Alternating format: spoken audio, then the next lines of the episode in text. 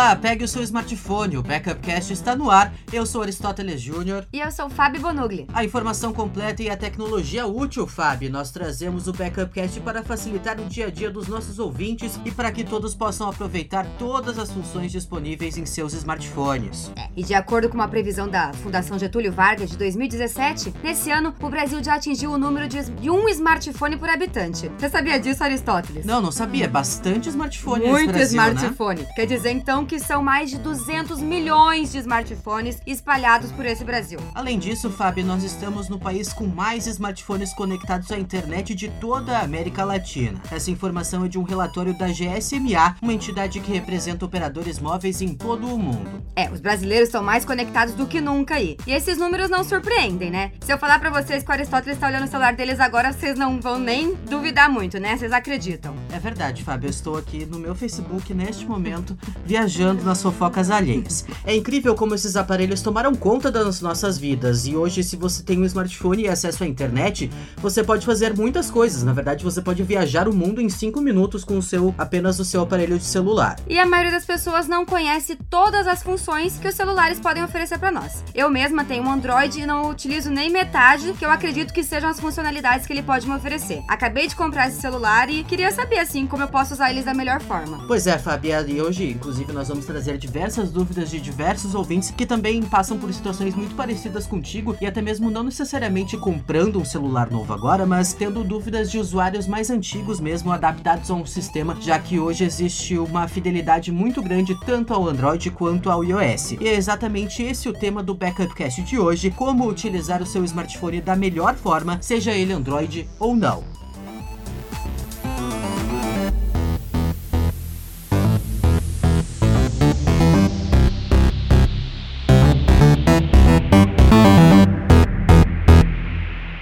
Começar então com dúvida dos nossos ouvintes. A primeira pergunta é da Sinara e ela quer saber sobre aplicativos e localização.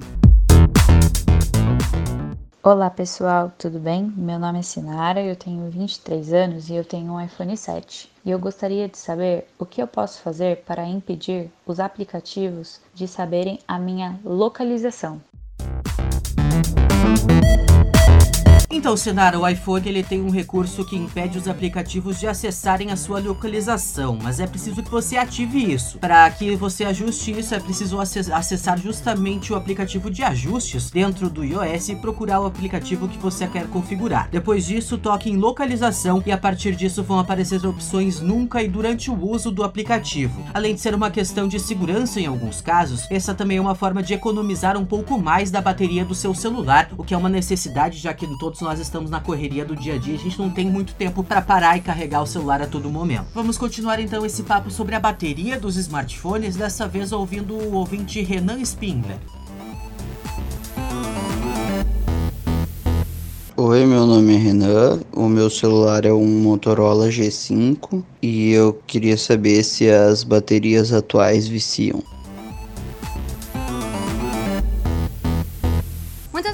Acreditam, Renan, que as baterias antigas eram mais potentes e duravam mais do que as novas. Mas isso não passa de um mito, viu? O que acontece é que os celulares antigos tinham inúmeras funções a menos que os atuais, né? E por isso eram menos utilizados, o que fazia com que a bateria durasse por mais tempo. Ou seja, as baterias atuais não viciam, apenas trabalham por muito mais tempo, o que pode levar a uma vida útil menor. E parece que a nossa dúvida campeã é justamente sobre as baterias. O Lucas e o Jean também trazem questões sobre esse tema. Oi, meu nome é Lucas, eu tenho um iPhone 10 e sempre que eu carrego, ele nunca chega a 100% e eu sempre tiro da tomada antes dos 100%. Tem algum problema para a vida útil do meu aparelho?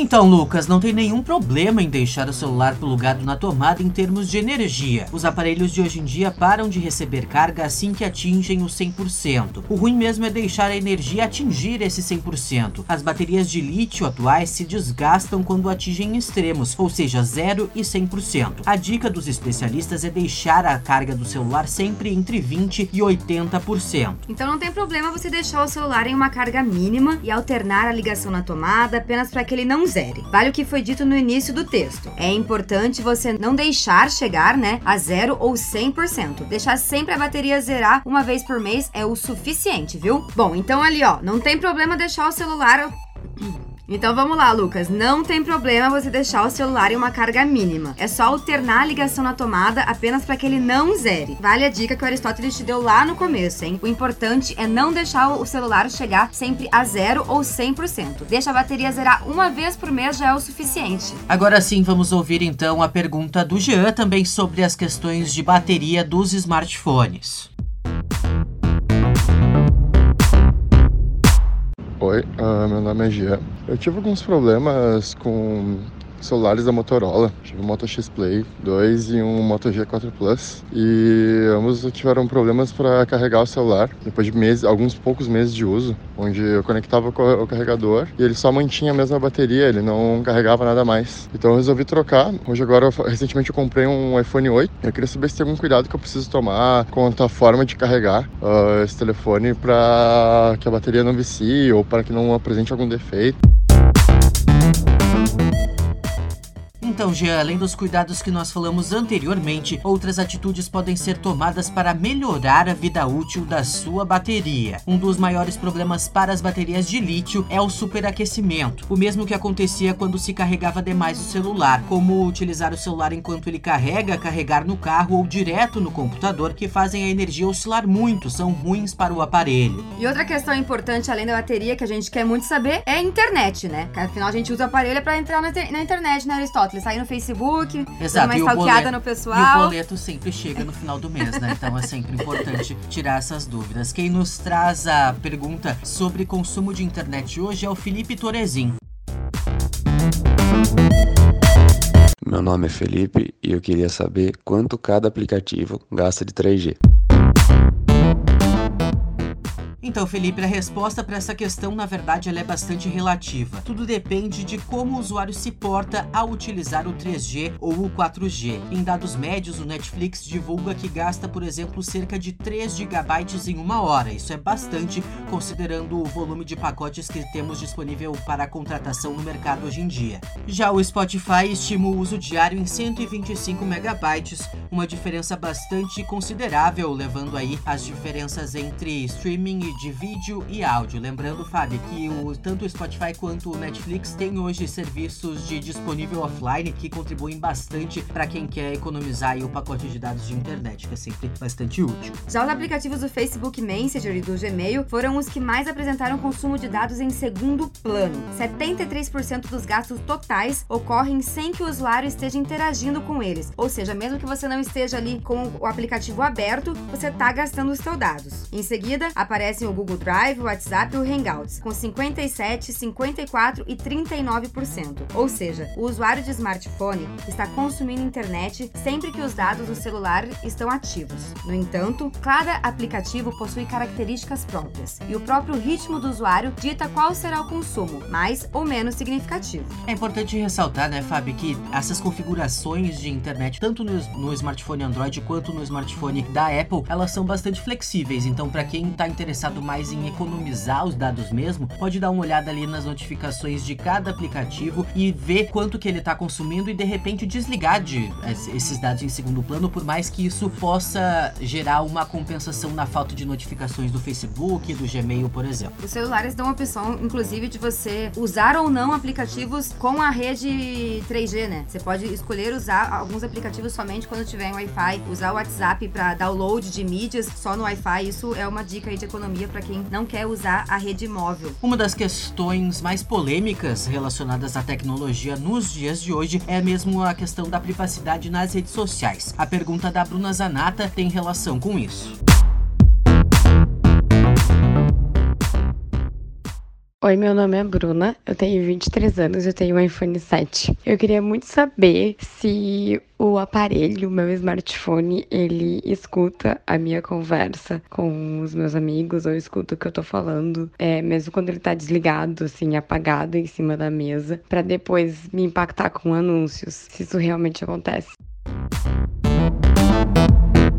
Na verdade, Bruno, o Facebook informou em nota ainda no ano de 2016, quando começaram as polêmicas relacionadas à privacidade dos dados dos usuários na plataforma, que não utiliza o microfone do telefone das pessoas para utilizar anúncios ou mudar o que as pessoas veem no feed de notícias. O Facebook disse ainda acessar o microfone do telefone dos usuários apenas quando utilizam ativamente alguma ferramenta específica que requer áudio somente quando elas autorizam a utilização. Já a Apple não se manifestou sobre o assunto. Enquanto isso, o Google confirmou sim gravar os comandos de voz dos usuários e usar, né, esses áudios para as pesquisas internas, como previsto nos termos de uso de serviço. Segundo a empresa, as informações não são usadas nem vendidas para fins comerciais, apenas para garantir a melhora de suas ferramentas de reconhecimento de linguagem. Por isso que quando você faz aquela pesquisa no Google, depois no teu Facebook fica lotado o teu feed com o que você pesquisou, né, Aristóteles? Exatamente, você não pode absolutamente situação nenhuma pesquisar, por exemplo, passagens aéreas. É só isso que você vai ver, você vai ficar inquieto querendo viajar sem parar e é apenas isso, é uma parte fundamental do algoritmo do Facebook que sobrevive de publicidade, a gente tem que conviver com esse tipo de coisa nas redes sociais.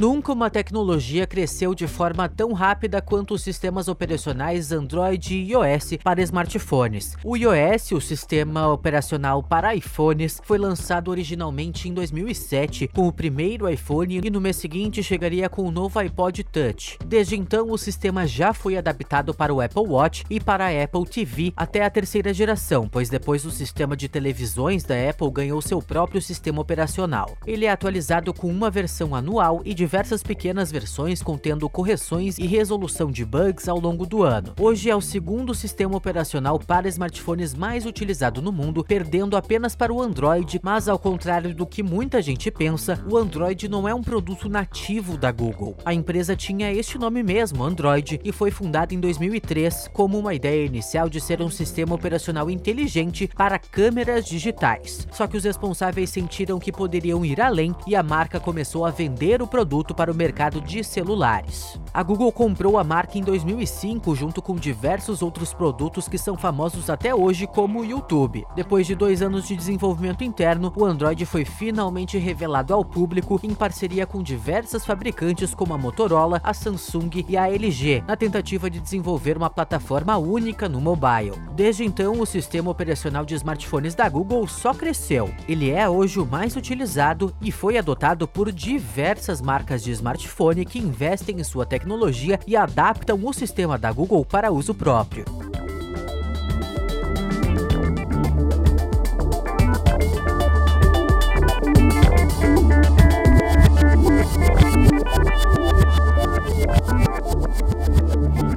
Para tirar um pouco mais de dúvidas a respeito dessa relação entre Android e iOS, recebemos agora no Backupcast o empresário na área de tecnologia da informação, Paulo Fagundes. Paulo, primeiro nós gostaríamos de saber quais as diferenças práticas para o usuário comum entre os dois sistemas operacionais. Você pode encarar o, o Android tá, como um software livre. Tá? Você encontra muito aplicativo grátis, tem muita coisa tem na, na loja do Google que é o, é o Google Store, né, se não me engano. Eu sei que é a loja do Store tem bastante coisa, dá, ah, tem alguns aplicativos pagos são baratos. Já na parte do acesso, eles já não deixam fazer isso, porque você não consegue, a não ser que tu mesmo desenvolva a aplicação com o iOS, que é o sistema operacional, né, que é da, da Apple, uh, tu não consegue muita variedade de aplicativos. Tá? E na tela de segurança, os dois têm, têm alguns alegam que o, no caso o iOS é mais seguro, os outros alegam que o Android é mais seguro, só que ambos são vulneráveis, quer dizer, não existe essa, essa questão de tanto um como o outro são vulneráveis. Então, questão do usuário não muda muita coisa. Agora, para quem mexe mais no desenvolvimento, quem utiliza para aplicações, essas coisas, aí tem uma diferença. Agora, para o usuário comum, não tem diferença. A única diferença é o preço, né? O público tanto do Android quanto do iOS é bastante fiel. Existe alguma característica muito diferente entre os usuários de uma plataforma ou outra, ou esse tipo de relação está mais uniforme nos dias de hoje? Bom, na parte de desenvolvimento, as empresas geralmente elas, elas desenvolvem para as duas plataformas. Lá, no caso do usuário, a fidelidade é bem grande. Tem gente que, que é apaixonada pela marca da, da Apple, então eles têm tudo da Apple. Eles têm iPhone, eles têm o, o MacBook, eles têm tudo da, é tudo da Apple. Até a TV a cabo deles é da Apple, é a Apple TV. É, e tem o pessoal que não é tão ligado, seja porque, por razões diversas, não, não, tem esse, esse apreço.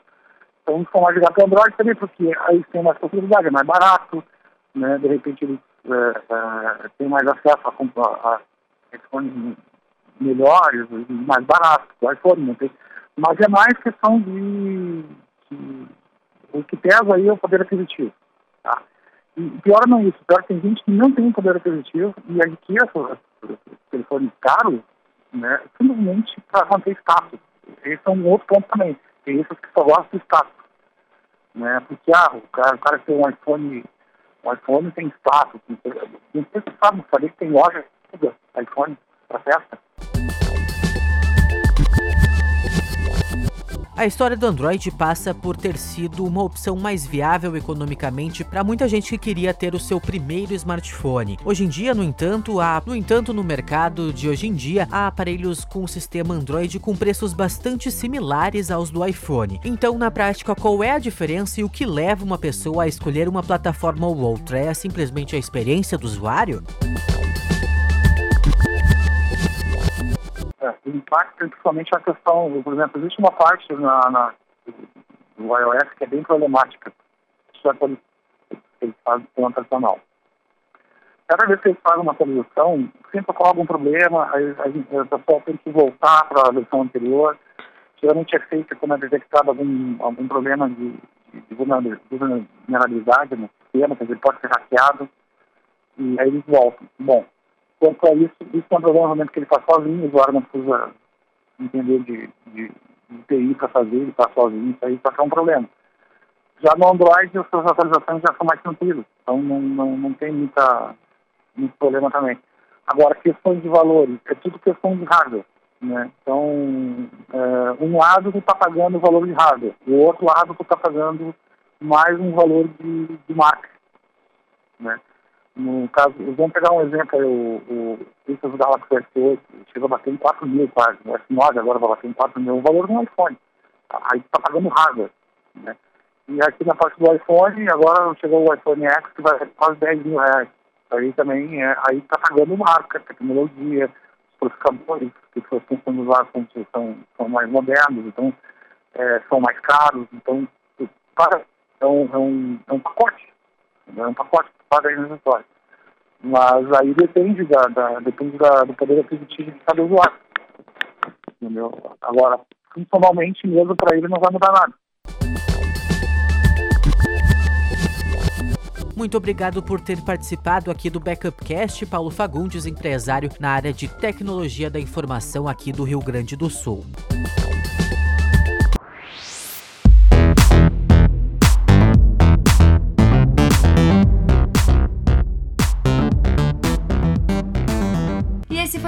Episódio do Backup Cast. Nós falamos sobre as funcionalidades do celular, da melhor forma de usar o seu aparelho e tiramos dúvidas dos nossos ouvintes. Nós voltamos no próximo episódio para falar sobre fotografia, todos os detalhes a respeito da fotografia utilizando somente o celular e como deixar o seu feed no Instagram incrível e atrair milhares de seguidores.